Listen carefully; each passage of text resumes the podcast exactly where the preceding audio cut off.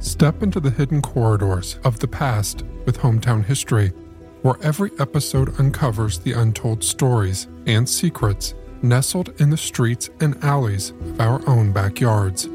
We bring history to life, revealing the extraordinary in the ordinary, from local legends to forgotten tales that shape the communities we know today. Tune into Hometown History and embark on a journey through time, right from where you are. Soundsington Media. Words are pale shadows of forgotten names. As names have power, words have power.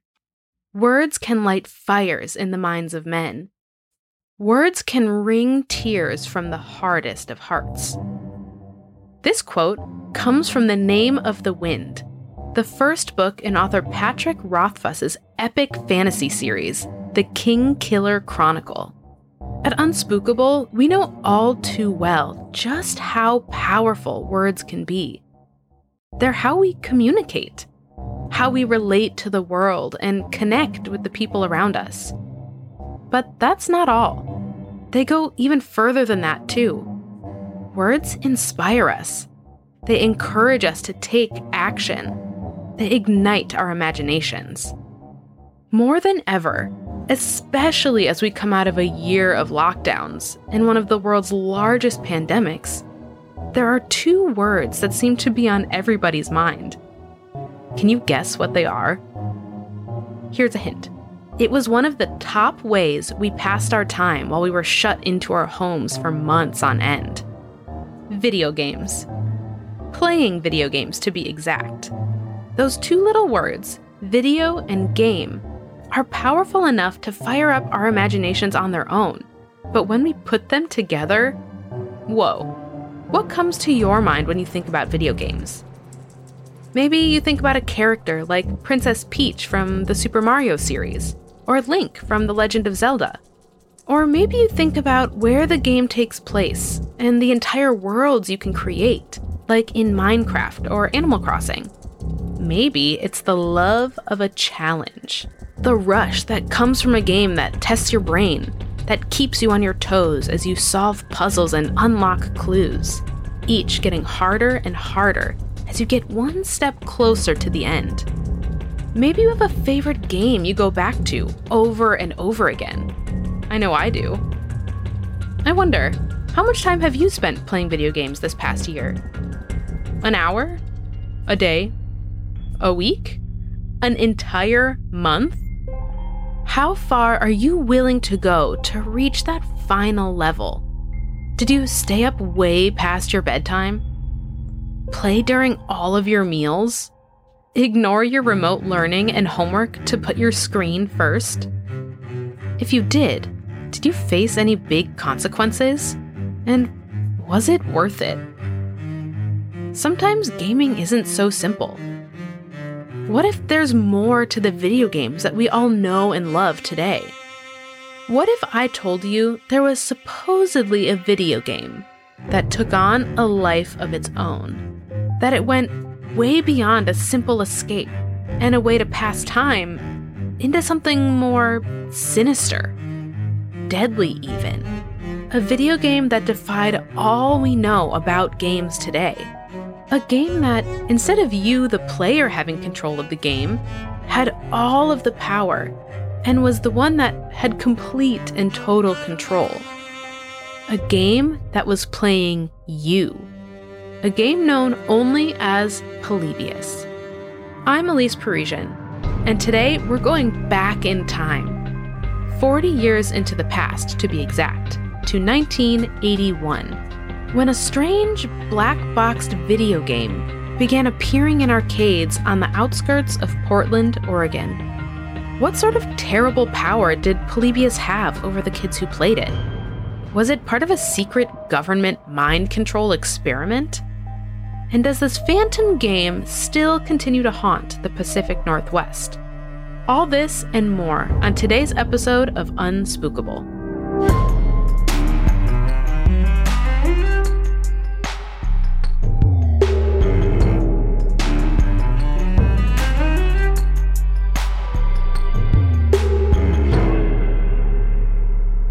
It was the autumn of 1981 when the video game Polybius first started to appear in arcades around Portland, Oregon. A puzzle game featuring bold, ahead of its time graphics, Polybius was unlike any other video game at the time. But before we dive in, we need to take a step back for a minute and look at what video games were like back then. While today we can play video games on just about any of our screens, anywhere we'd like, in the car, at the grocery store, in the park, or in our bedrooms, it wasn't always so easy to fire up your favorite games. There were no cell phones, laptops, or tablets in 1981. No handheld gaming consoles or massive networks of online players or entire gaming communities at your fingertips. The video games that your parents and even grandparents played weren't so easy to get to. Even though the first in home video game consoles, the Magnavox Odyssey and the Atari, came out in the 1970s, they were expensive. They cost way more than even an entire year of saving up allowance or lunch money. And it wasn't just the cost of these in home consoles that turned players off either.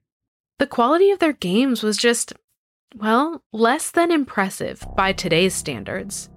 I don't know that many of us would find playing a black and white game with two squares hitting a white dot back and forth fun or thrilling. That black and white game is called Pong, by the way. And yes, it did exist. In 1981, if anyone wanted to game, they had to go far beyond their living room couch. The best places to find actual video games, or the ones worth playing, anyways, were in arcades. Maybe this word is familiar to you. Have you heard the word arcade? Sometimes called game rooms, some modern arcades appear in hotels or shopping malls. And shows set in the 1980s, like Stranger Things on Netflix, also give us a glimpse into what arcade culture was like. So, what was it like? The short answer is unlike anything we have today. Also known as amusement arcades, these were huge buildings crammed full of massive video game cabinets. A wall to wall explosion of sounds, lights, and colors, with dozens upon dozens of games just waiting to be played. For gamers in the 1980s, arcades were the place to be. They were loud and exciting, and even a little bit dangerous. Kids and teens roamed these dark rooms full of the bright glow of video games without any parents or grown ups around for hours on end. Going to arcades was an experience. It was marveling at the colorful graphics, getting lost in the detailed pixels, and jamming out to the sound effects and music that put those boring black and white shapes of the in home console video games to shame. It was in these dark dens of digital escape where the legend of Polybius and the horrors of its violent hold on players and its mind control begins. More on that after the break.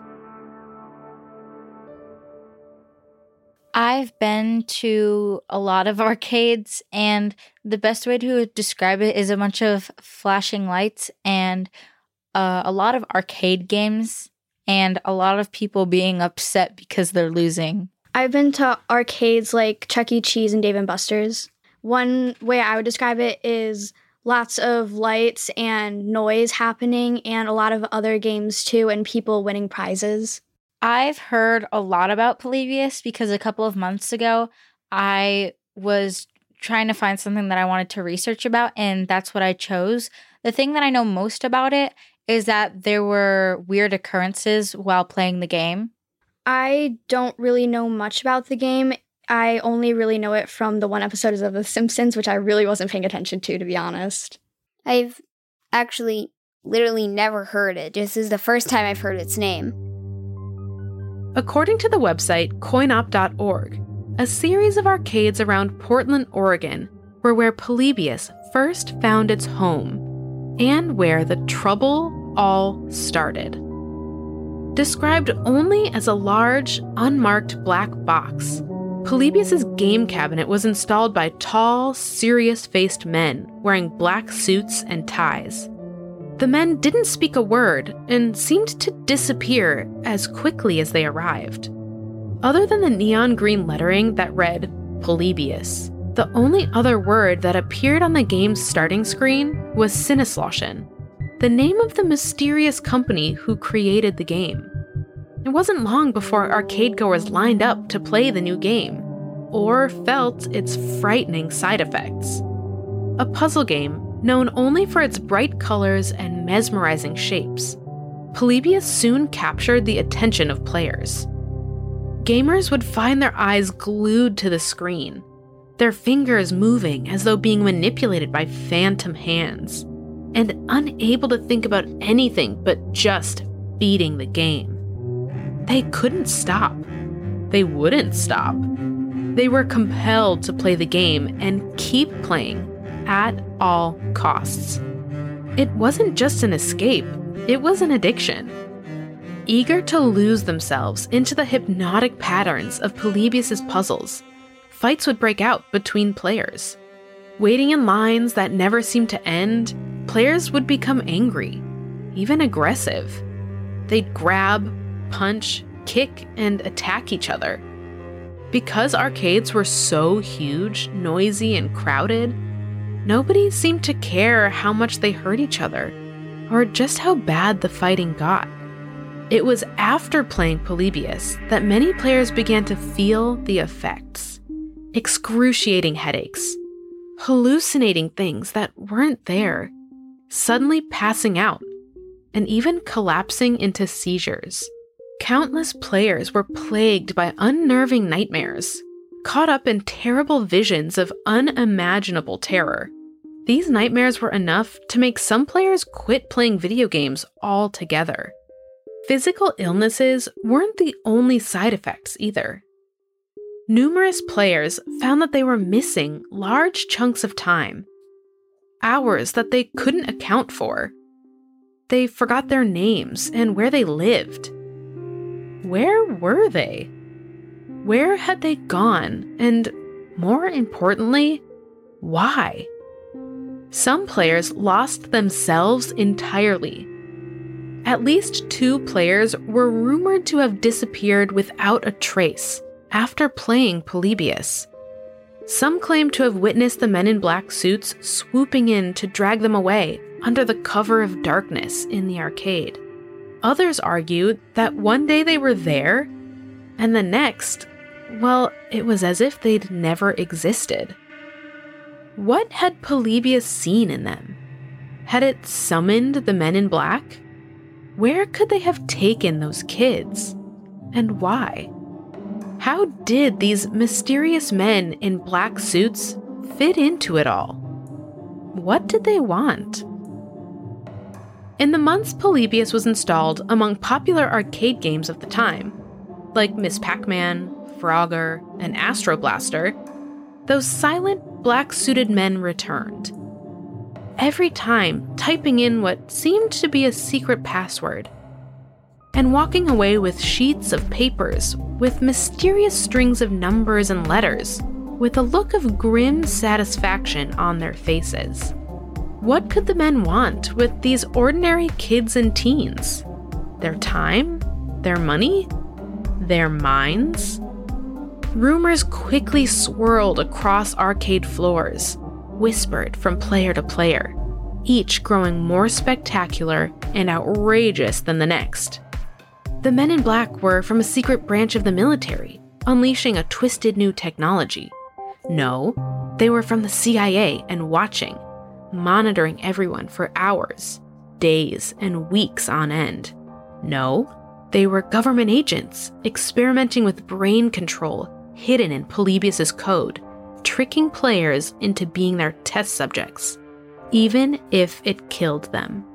After all, it was proven that between 1950 and 1960, the United States government was indeed experimenting with mind control techniques with the program MK Ultra, which we may recognize as being the primary influence for the Netflix show Stranger Things. who was to say that Polybius wasn't an extension of MK Ultra? But then, just as quickly, Polybius vanished entirely. All of the gaming cabinets were suddenly gone. Not long after, all the conversations and conspiracies about the game faded into nothingness. Soon, Polybius wouldn't even be a passing thought. And it wouldn't be until 15 years later in 2006 when Polybius suddenly returned. This time, not in physical form, but online. And with it, panic and mayhem, and a fight to uncover the truth at all costs. I think the video game I've played the um like the longest of would probably be Plants vs Zombies. I have basically beat the f- first like the, well two bosses in it, so I've played it for a very long time. My favorite games that are like mobile or on my Nintendo Switch are like Animal Crossing or Subway Surfers, and in arcades, my favorite game is probably Deal or No Deal. My favorite game that's mobile is probably Roblox because you can play with other people. And my favorite arcade game is probably like Skee Ball. My favorite video game overall would probably uh be Mario 3D Land. I've played that a lot. It that would probably be up there. Like I basically beat it too, so that would be like up there with Plants vs Zombies. One of my favorites because I don't have a favorite video game. I have favorites. When a page about Polybius appeared on coinop.org in 2006, it took the internet by storm. Its short entry, telling of amnesia, weird military tech, and the company known only as Sinneslöschen stirred up a frenzy of remarks and opinions.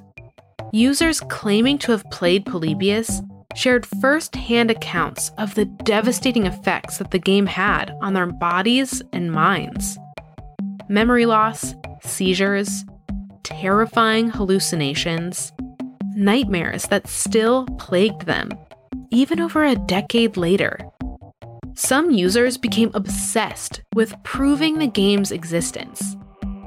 They left comments about their investigations into Polybius and begged users to come forward and email them with every detail that they could remember.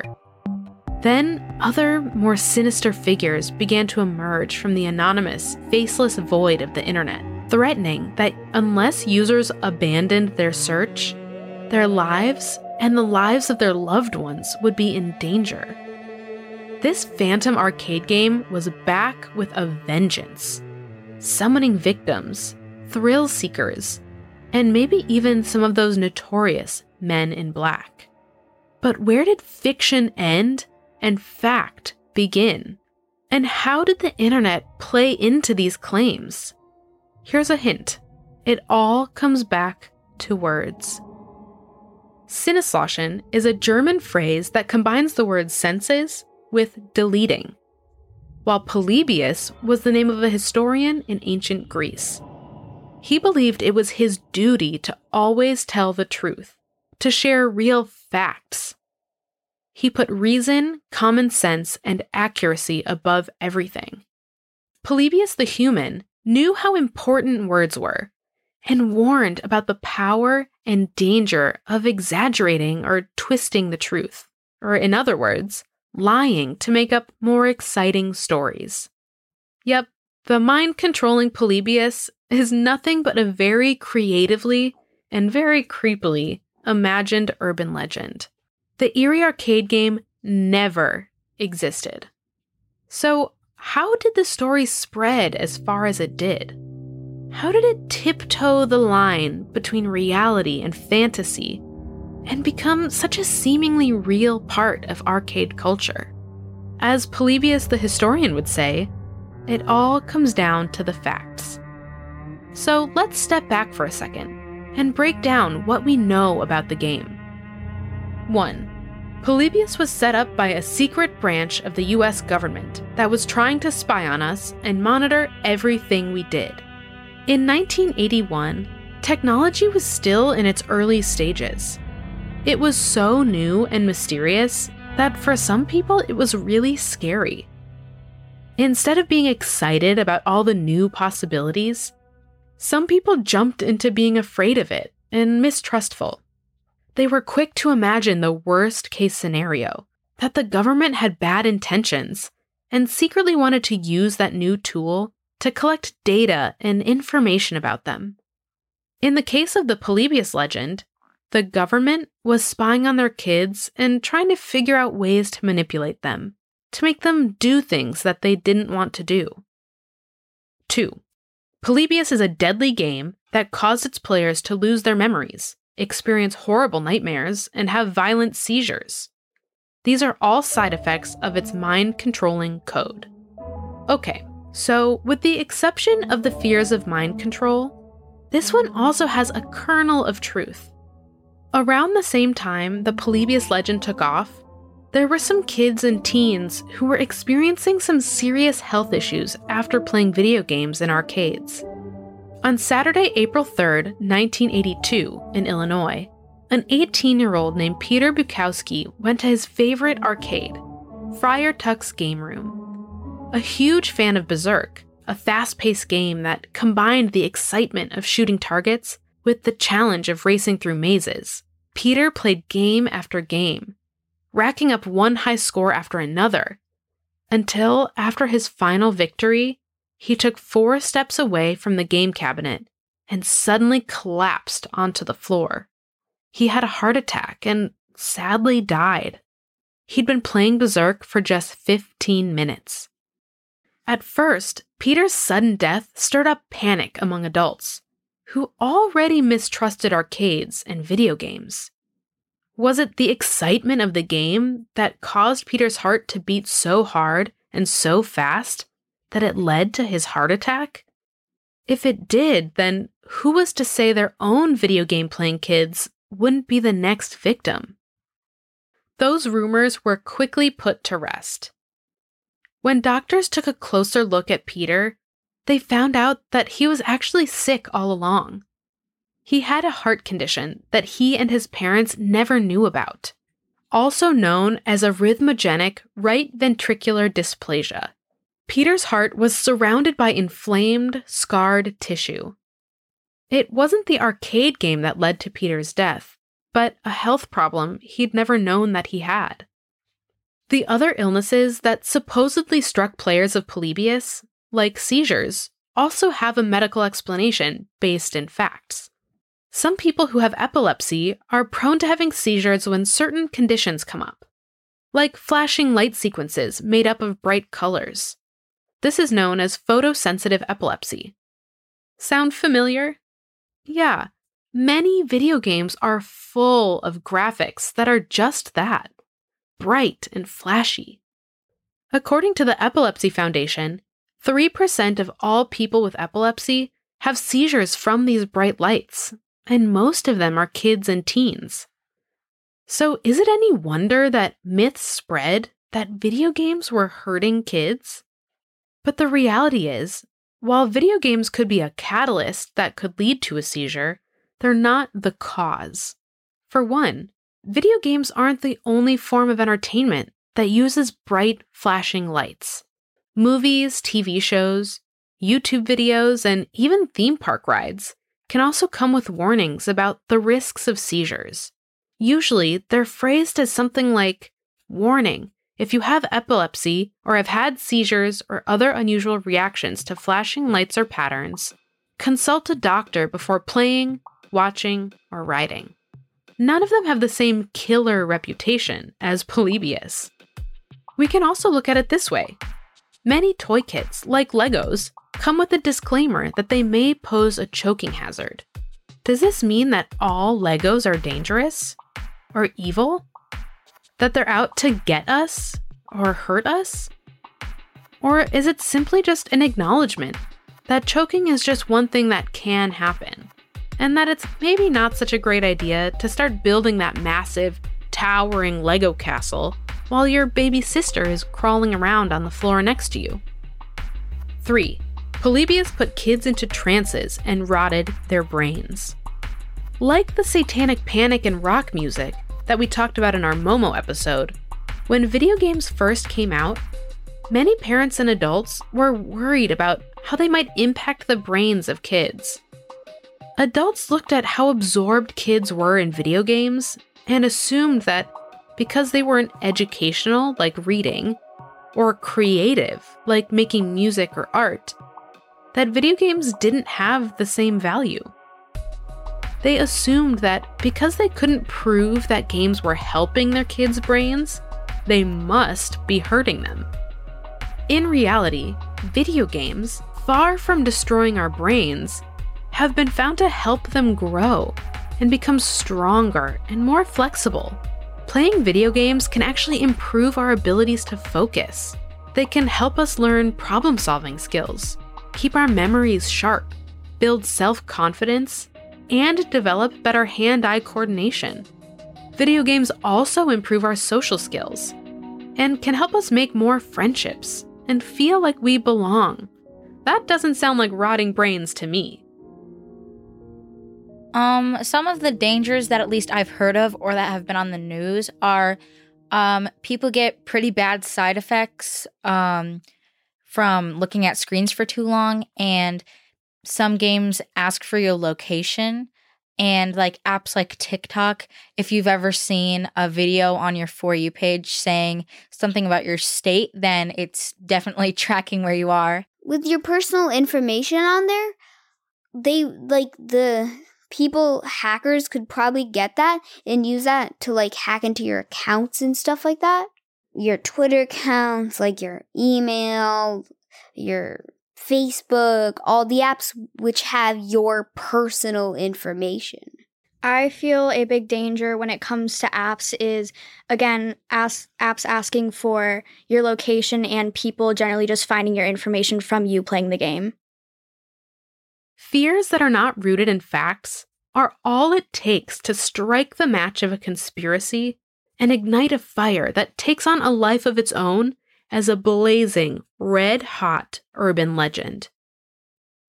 When you bring the internet into the picture, and the billions of users who latch on to stories and build up onto them with their own stories, these legends become impossible to ignore and something that we start to accept as fact.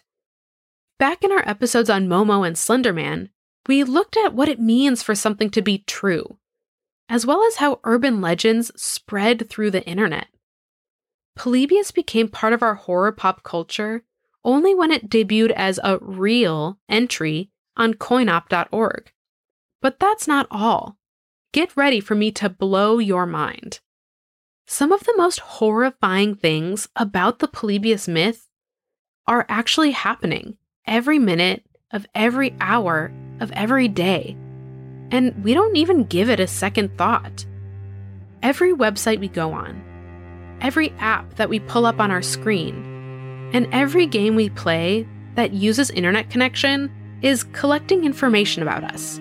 Programmers, tech companies, and in some rare cases, government agencies can track our location, see our photos, look at the contacts on our phones, and more. They can access our search history and use it to predict what we'll do and when. Websites and apps like YouTube, Instagram, and TikTok follow us with every click we make.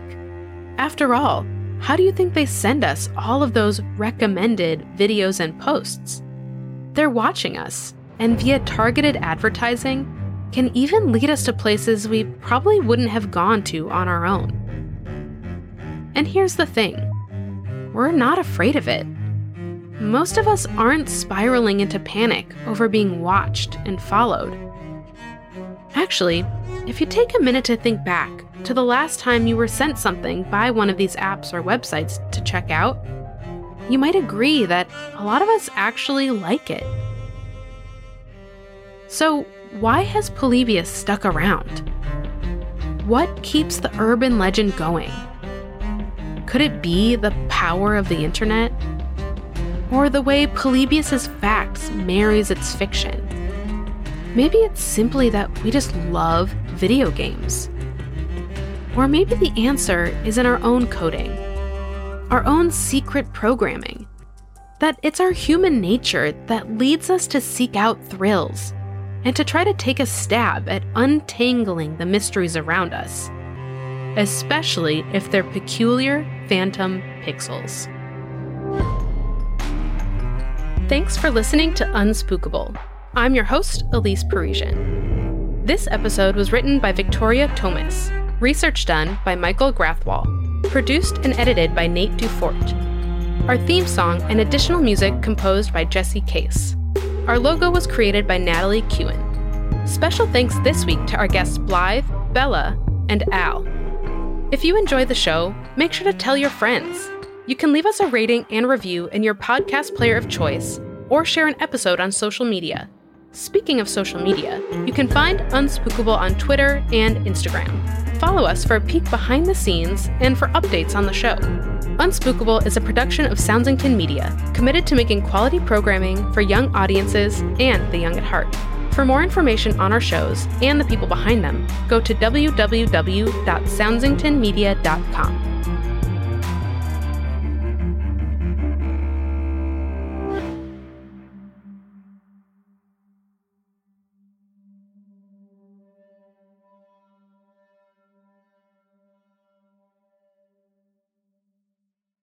Have you ever wished that you had a direct line to your pediatrician to ask all the questions that constantly crop up while parenting? We sure have. That's why we launched the Bites of Health podcast. Every morning, we'll answer a commonly asked pediatric question in five minutes or less. You can tune in while you're making your second cup of coffee or from the school drop off line. So be sure to tune in to Bites of Health, streaming now.